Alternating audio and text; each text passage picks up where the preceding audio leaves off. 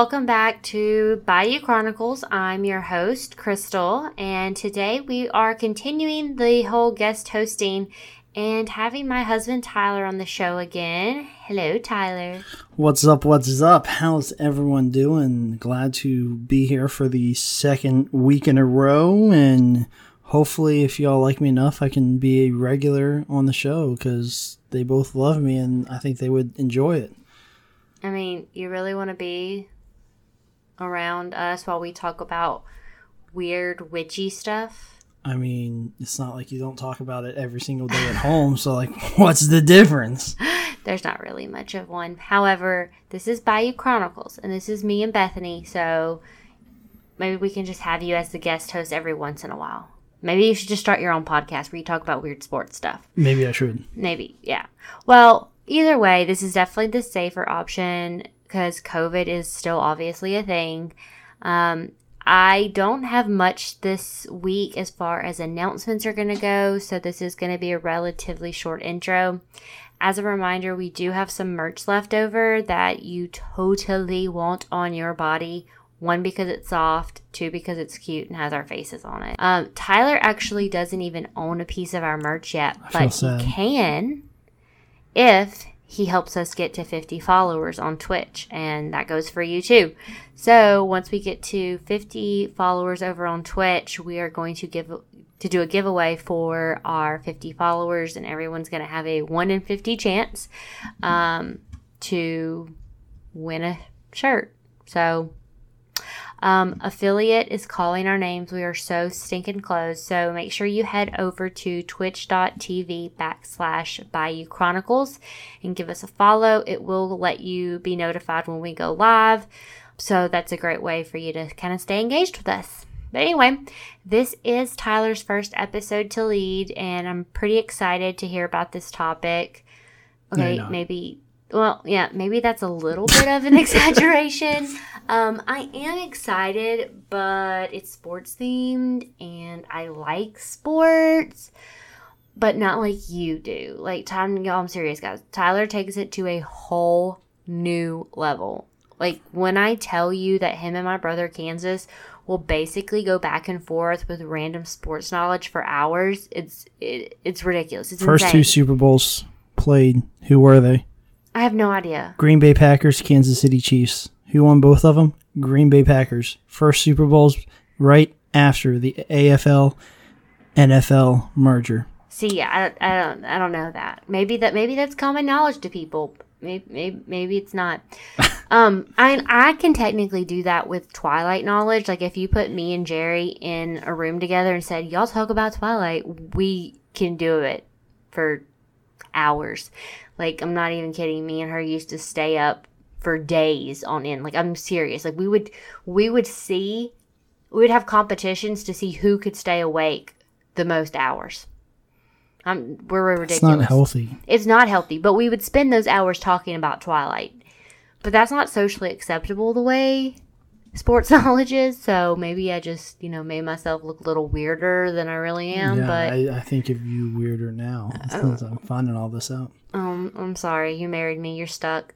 Anyway, I hope y'all enjoy this little conspiracy about the 1985 draft that Tyler's going to tell us about. So take it away, baby.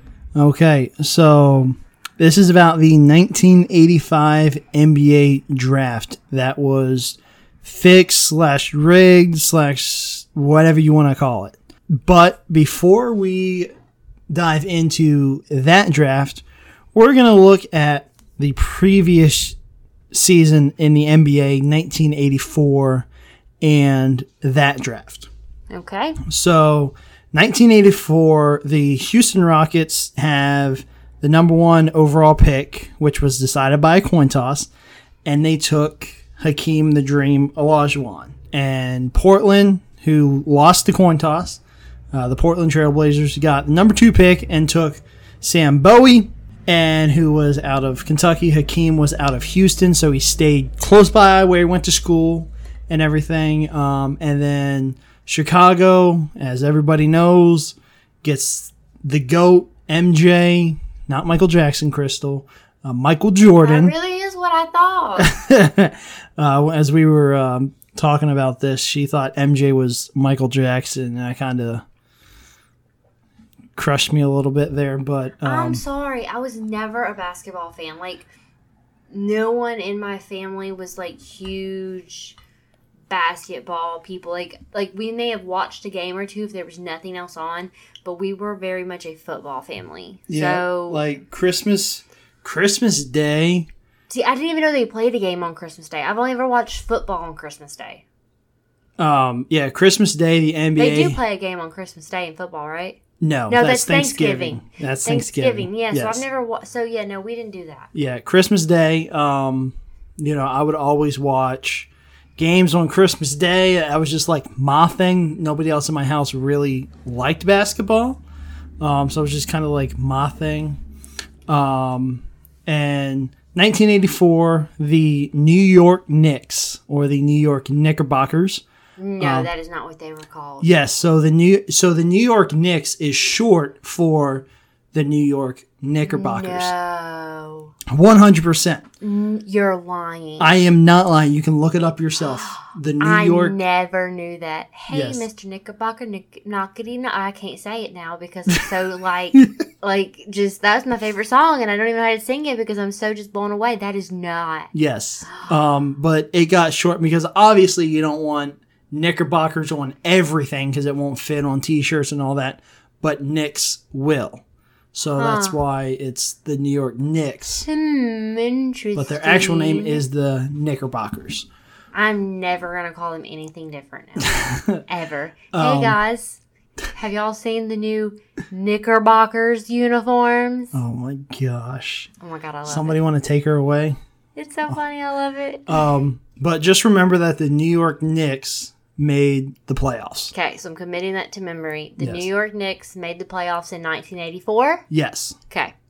Um, so famous owner of the now Los Angeles Clippers. Um, back then when this was happening, they were the San Diego Clippers. Okay, is Clippers short for something? No, it's just Clippers. What are Clippers? Like toenail clippers? No, it's just I don't know the exact like why they're called the Clippers. Um, Sports knowledge you don't know. but We I found will, a hole. I will pull it up here for you No, it ain't that important. I promise. I Um, just didn't know if they were named after like toenail clippers. No, they were founded as the Buffalo Braves back in 1970, but they were rebranded as the San Diego Clippers in reference to the sailing ship seen in San Diego Bay. Oh, that's lame. Yeah, that that's not as cool as Knickerbockers. No, it's not. Um, okay, I like knickerbockers. Next. So Donald Stern um, said, "We can win by losing." Um, now you may be no asking exactly. You know that doesn't make any sense even to me because in order to win, you have to win games. But back then in the NBA draft, um, it was held the first overall pick and second overall pick. Excuse me, were held via a coin toss or a coin flip. Um, so basically, how you see the NFL kicking games off, that's how it decided who would have the rights to. So, like, let's say theoretically, Mhm. um, the Knickerbockers and the Clippers Yes. are the two lowest ranked teams. Yes. In order to figure out who picks first in the draft, it's Mm-hmm. not the worst team. It's the two worst teams, and they flip a coin, and whoever is heads or whoever's tails, Mm-hmm. whichever they decide, that's the person who gets to pick first. Yes. And then the person who loses gets to pick second. Yes. Okay. That's how it was back for the 1984 draft. and that's how it was before that as well. Yes. Okay. One cool thing about the NBA, um, they have been the only organization to have a draft lottery, uh, which is what we're going to be talking about. The NFL does it by record worst to first Okay. in reverse order. MLB, same way. NHL, same way. Um, so, of the four major um, sport organizations, associations, whatever you want to call them, the NBA is the only one to have a draft lottery. And how that comes about is what we'll kind of be covering about in this episode. Okay. Um so the coin toss was basically a situation where if you suck that season, you know, if you had one of the, if you had the worst record or the second to worst record, you were basically guaranteed second overall. Okay. Um, you know, that's not too shabby for a team trying to turn stuff around and move to um, Los Angeles in a bigger city and, you know, big name player brings fans in, that makes money for the owner and everything like that. Everyone's happy. Well, this basically enraged other owners and league officials, especially uh, Philadelphia 76ers GM Pat Williams. Um, he was recalling anger and frustration uh, when he was asked about this comment that Donald Stern made. So, in the league meetings that followed the 1984 season, they changed it to a draft lottery. Well, Just because someone basically said, "Hey. I'm going to tank," um, which is basically a term in the sports world for losing on purpose Mm-hmm. to get bigger name players to do good and keep all these guys around. Because when you go into a when you first become a pro athlete, Mm-hmm. um, you sign um, in the NFL. It's a four to five year contract. Um, MLB's different because you got to work up to the major leagues. Um, NBA, um, it all depends. Honestly, you could do one, you could do like two, three years um, contract. So basically, Donald Stern was saying, "Hey, we can suck and have great players for two to three years and win championships." okay. So he was kind of He was trying to play the long game. Exactly. Um, well, they changed it here because this was a very well known draft class um, with a lot of Hall of Fame caliber players before they even stepped foot on the court. Uh, you have Patrick Ewing, um, who's going to be at the center of this whole topic. Karl Malone, who was out there in Utah with John Stockton, who was in the 84 draft, uh, had a great team out there in Utah. Chris Mullin went, went to have a good career out there in Indiana, and you had some pretty much good overall athletes. Um, sorry, Chris Mullin was in Golden State. Um, I was thinking of somebody else. Uh, Joe Dumars, Detroit. Then you had AC Green playing for the Lakers. Terry Porter, a bunch of other guys. Okay, and what do these guys have to do with everything? These are all players that are going to get drafted this season. Okay, okay, Um, okay. But basically, all of those guys that I mentioned were are either in the basketball Hall of Fame, not just the NBA, but basketball in general, Okay. or have made All Star games and have had very successful careers in Okay. the NBA. So basically, what you're trying to convey is that everyone in this draft, there was a lot of people in this draft who were not necessarily known at the time that they were going to do mm-hmm. great things. They thought maybe they would, but there was a lot of people who were in this draft that would go on to do like Have very really great successful careers. careers. Yes. Yeah. David Stern, who is the commissioner of the NBA, he is in his second year of being the commissioner. And so they decide in their league meetings that they want to do the draft lottery. Okay. So before we go to how it works then, uh, we'll take a look at it now to see how different it is today than how it was back then. There's 12 to 14 teams who finish with the worst records in the NBA, and they have different percentages to get the number one pick, aka more balls per the worst team. So, like picks one, two, and 3 mm-hmm. could all have a 25% chance to get the number one overall pick. But that's not how it was done back in 1984.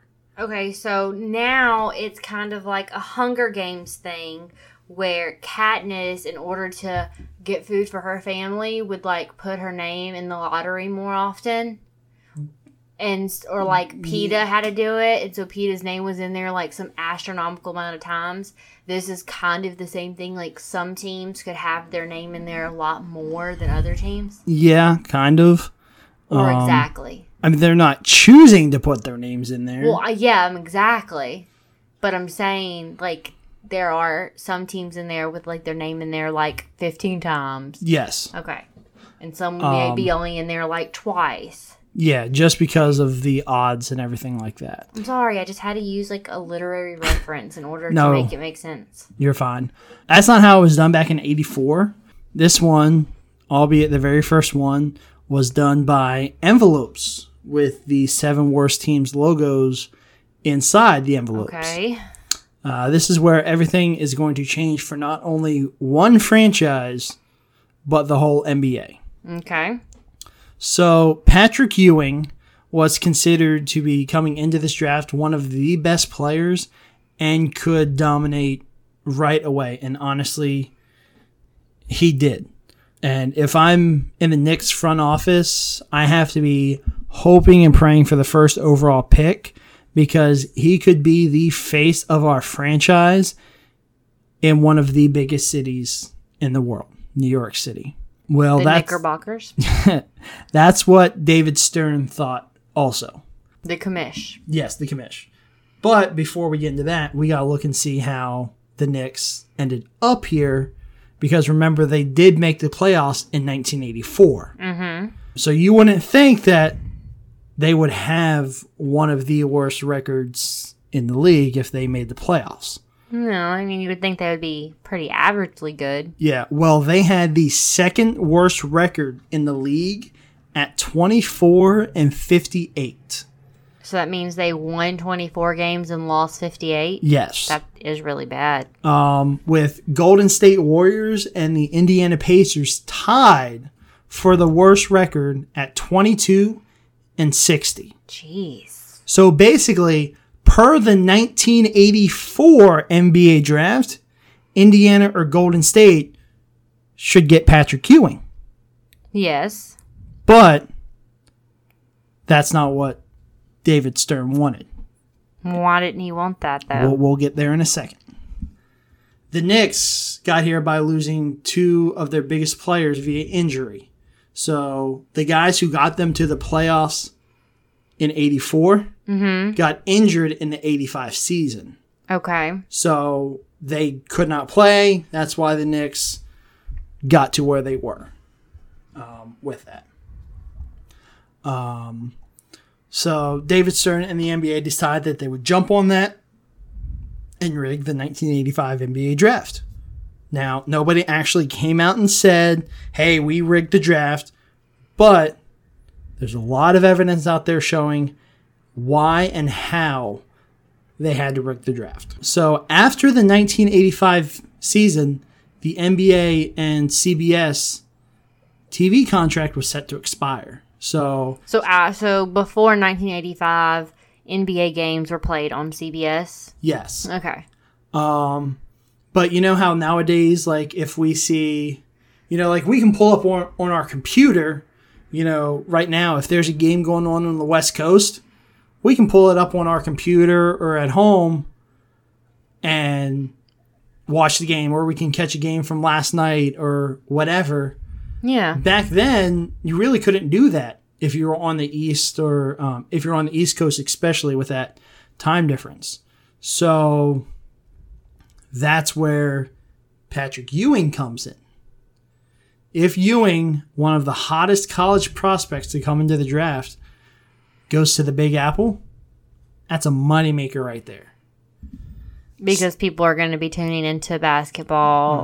and plus he's on watch. the east coast so it's easier for everyone to see him um, and obviously with That makes sense. obviously with New York City being as big as it is, even as big as it was back in the 80s, a lot of people would go to the garden to watch games.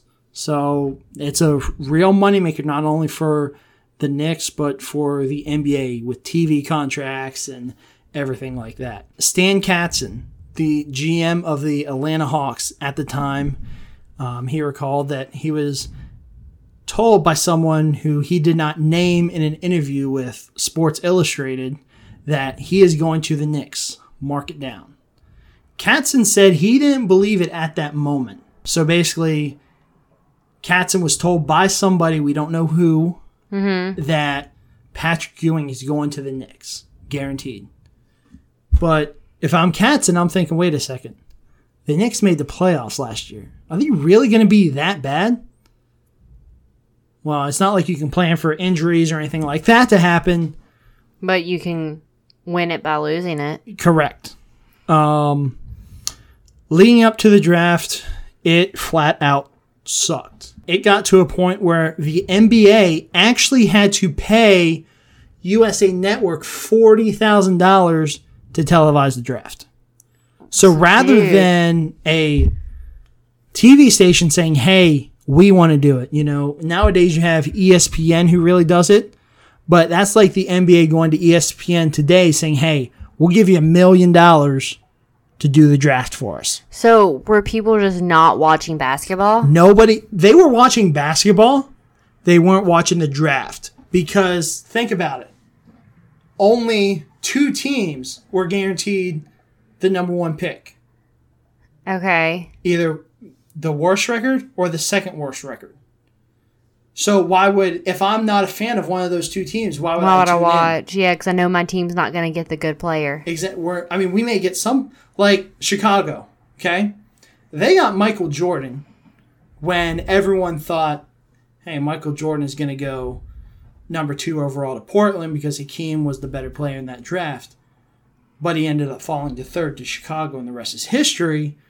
But that was very rare um, of a situation. Pay, with the NBA actually having to pay to televise a draft, that's how bad it was back then, and David Stern wanted to change that. So in come in comes Rick Welts, an up and coming NBA executive who Stern delegated the task of finding out a way to make a lottery fair and even, or just to hide the fact that this first one was rigged. Honestly, um, because one thing I forgot to mention, Crystal, I want to ask you something. Mm-hmm. Where do you think David Stern is from?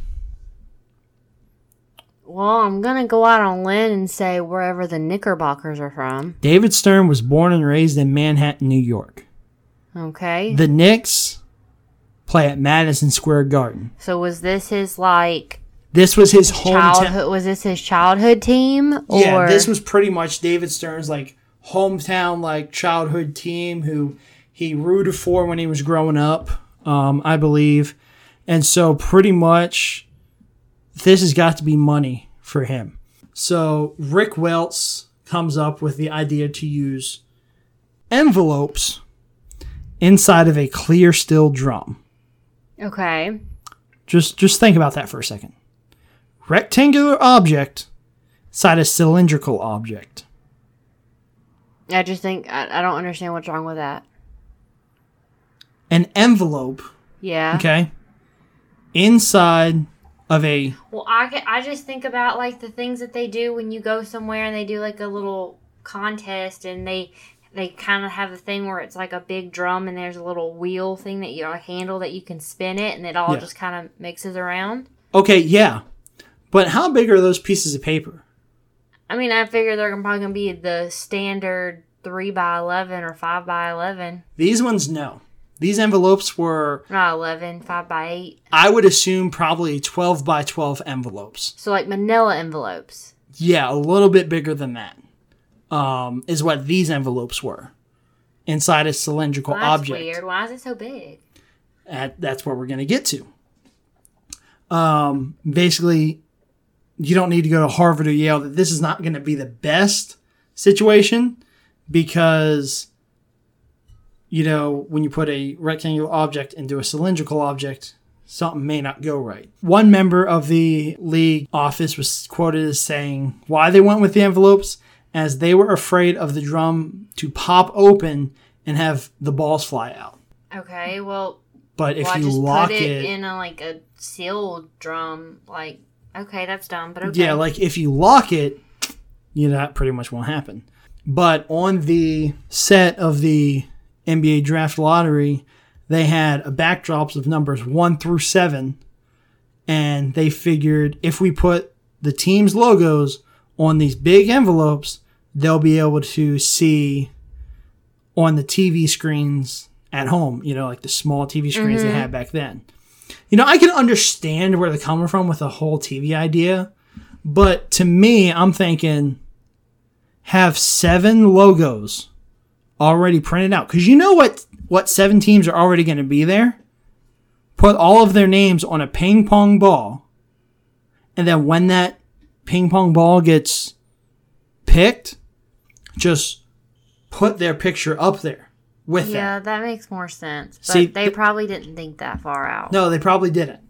So, like I said, the envelopes were like 12 by 12 envelopes thrown into this ball. There's so many things. Well, I mean, even if it's these huge envelopes in this like this big drum, they're not going to get mixed up that well. They're basically going to kind of like settle on top of each other and then just fall. No, I mean, one they, on top of they, each They kind of got mixed up. Um, and I actually have a video of the um, draft lottery that happened that I can give to Crystal that she can link it so you can actually see this all taking place. The the drum was spun about six times. So they were they were mixed up there, but how everything happened is is pretty interesting. You know, the hole had to be big enough to fit the envelopes in there and it just doesn't make logical logistical sense to me. So the biggest theory about these envelopes as why this draft was rigged is because they were easily foldable. Um, okay. And we'll get back to that when we talk about how the draft was rigged. But before we talk about how it was rigged, let's talk about the setting of the draft because the setting is very important. It was nowadays the draft lottery is held on its own night after the season, um, not to take away from the playoffs and everything like that. But back then, it was held during halftime of a playoff game. okay. So you had to be watching the playoff game to catch the draft lottery, but it makes sense back then to like, hey, we want viewers, so let's do it like this. I get it then. Um, and CBS was covering the lottery from the Waldorf Astoria in Manhattan, New York, which was Was proven. this just because the commish was from there, or is this just because? Is this a tie into the whole fact that we know that the Knickerbockers are going to get one of the best players? um, honestly, I think it was because, like, Or does is like the NBA headquarters in Manhattan? the NBA headquarters is in New York, I believe. Okay, Um, city or state? city, I believe. Um, Oh, we're finding out more sports knowledge that Tyler doesn't know. this it, is exciting. headquarters is in. Was it not even yeah, in New York? it is New York. Oh, my bad. Um, yeah, that's what I thought it was. City? Um, yeah, New York City. Okay. Yeah, that that's where it was sense. founded. And so the league office is in. See, I don't really care too much about the league office. Well, I was just saying because if they're holding it in New York, is that some kind of symbolism that they knew all this stuff was going to happen, and so that just kind of goes into the theory, like the conspiracy. And now he's looking it up. I am. I'm sorry, guys. I should No. knew Yeah, the asked league questions. is headquartered in New York, New York, and their replay booth. Not that's getting into much, but yeah, their um, league is headquartered in New York, New York. Um, so that's where it's headquartered. So they thought, hey, it's easy access. We don't have to go anywhere. So let's just keep it here in New York. But nowadays it's held in, you know, arenas and stuff like that where you can have all these people in here. But back then, for the first draft lottery, every lottery team had a reporter at the lottery plus you had all of CBS people, plus you also had every major news station and everything out there, every sports. Um, I think Atlanta, uh, Atlanta, Georgia had like three remote stations covering it and things like that. So it was a pretty big deal because it was the first draft lottery. Yeah, why they sent so many people? Because all seven teams had a shot at number one pick, or so they thought. it's about 1.45 p.m. and the game goes to halftime. And out comes David Stern along with his crew. The most important person here on the draft lottery night is not David Stern, the commissioner, but in fact, it is Jack Wagner, Oh, okay. a hired man from an accounting firm. So, an accounting firm is the most important person. why? He throws in three. he throws in three envelopes, okay? Then he takes a pause for a brief second to get his aim down. Then he throws the fourth envelope, which is the Knicks envelope, and slams it against the drum, bending the corner. Okay. So he basically, and then he goes in and throws in the other three, no issues. Um, so all seven envelopes are here in this drum, and Stern is about ready to pull the very first card, which is the first overall pick in the draft. He grabs not one envelope, not two envelopes, but three envelopes, and then flips them over before he hesitates for a moment, takes a deep breath, almost to say, I hope this is the one, and pulls out an envelope with a creased corner. What? Okay, so why did he pull out three? He didn't pull like him. He, he didn't pull them out.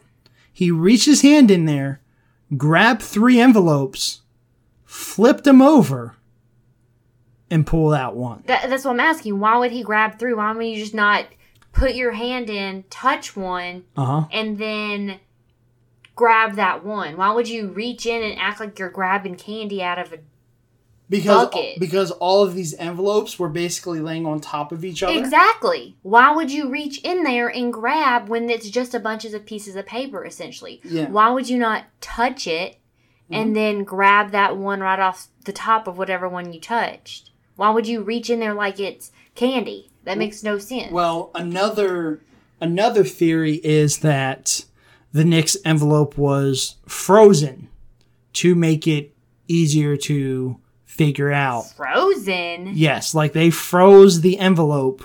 Wouldn't you be able to hear it? That that's that's why that got disputed. That's that's how that one got disputed. But the bent corner one is pretty much where everything is revolving around. But then Stern pulls out six others. You know, he didn't need to because we all know who was first, and then lines them up behind the very first one. So, remember when I said that Golden State was tied for the worst record in the NBA at 22 and 60? Yes. Take a guess at what pick they got. Um, last. Well, yeah, they ended up with the seventh overall pick in the draft. So, shouldn't have they been one or two? back in 1983 they would have been that's where the dra- that's where this whole thing was like crazy. Because with golden state being out there in california it, it's it's crazy. It's just one of those things where it was one of those rare instances where the worst team has a horrible pick. That's why the NBA has changed the way they did it to where if you are a bad team, you're not you're able to get a really good player um, in the draft. And why I think Golden State went seventh is all because that the draft was rigged. Hon- honestly, um, I mean Golden State got a really good player in Chris Mullin, but one or two, like they would have had a very great pick either way. You know, of course, if Donald Stern never makes his comment, Golden State has at least a number two pick. The camera, um, CBS, shown on the national telecast that it pans to the GM of the Warriors, Al Attles, and he looks like he just saw a ghost. He was stunned and beyond disbelief. I mean, I would be too if I was guaranteed a top two pick, a shot at Patrick Ewing. But then because of some snarky comment, I fell all the way to seventh. You know, like I'm surprised he didn't riot. The sixth pick went to the Sacramento Kings. Number five went to the Atlanta Hawks. Number four, the Seattle Supersonics. Uh, number three, the San Diego slash Los Angeles Clippers. That was a little jab there to Donald Stern because, you know, he said we can win by losing. He didn't get the number one pick. Then it all comes down to Indiana and New York. They all knew Patrick Ewing was going to be number one, so this was a huge reveal when um, Donald Stern, I'm, I'm sorry, not Donald Stern, uh, David said that the second overall pick goes to the Indiana Pacers. The co owner of the Pacers stood up and then sat right back down in amazement because he saw that he was number two, not number one. Mm-hmm. Um, a team who finished with a better record and made the playoffs last season just jumped over him for the number one because the pick. Pacers and the Golden State Warriors were tied for the two worst, right? Yes. The Pacers and Warriors were tied. Now the Warriors had the seventh overall pick. So they really got screwed. Yes. And the Pacers, you know, back then, um, in '83, if this draft half, if the draft lottery didn't happen, it was by coin toss. They may have still been two, but they wouldn't have felt screwed the way they did because it would have been between Golden State, Indiana. Teams had the same record. Yeah. So Wayman Tisdale went second overall to Indiana, um, and he had an on par career. Um, you know, he was he was a decent player there um, in the NBA. Patrick Ewing went on to have an absolutely stellar career in the NBA. But fun fact, the Knicks never won a title with Patrick Ewing. Oh wow. They did make the finals in 94 and 99, but they never won a title. All so because they still never won. No, the Knicks never won a title with Patrick Ewing. But that is all because of Michael Jordan because the Bulls and the Knicks are both in the Eastern Conference and in the NBA finals it takes the best whoever wins the Western Conference finals and the Eastern Conference finals and the NBA finals. So Patrick Ewing always had to go through MJ and the Bulls to get to the finals. He did it twice, but he never brought home a ring for the Knicks. Um, and Patrick Ewing finished his career with 24,815 points, which averages about to 21 points per game, uh, 11,617 rebounds, which is just under 10 rebounds per game, and 2,894 blocks, which is about 2.4 blocks per game. Um, he was an 11 time All Star, a Rookie of the Year award winner, a member of the NBA's 50th anniversary team, and a seven time All NBA award winner. So, again, even though David Stern wanted to bring a title back to New York City via the. They never Knicks, did it. they got oh so close, but they still have not won an NBA championship to this day. So I still want to know more about this frozen envelope. That's all I can think about, to be honest. The, the frozen envelope. yes. So basically, the whole theory behind that one um, was that before they went out there, they put the Knicks envelope in a separate frozen in like a freezer or whatever. Uh-huh. So that way, when um, Commissioner Stern would reach in there um, to grab the envelope, it would be cold to the touch. But the whole thing about that is think about an envelope made out of paper or cardboard or whatever. When it melts, it's going to get wet. So then it would be very, very identifiable that something was up with that envelope. Well, yeah, because even that, like, it would melt. It would have to melt unless there was like little weights put inside of it. Could Yeah. there that have been something that they did? No, pretty much it was the throwing of the envelope to bend the corner. Mm-hmm. Um, when he threw the first three in there and the um, last three in there, um, he basically just chucked them in there like two, three at a time. Um, but when he threw the next one in there, he paused and he took it to almost get his aim Mm-hmm. and like chucked it in there. Do you think he bent the corner so that when he stuck his hand in there, he could feel which one had the bent corner and knew which one to grab? Yes. Um, when um,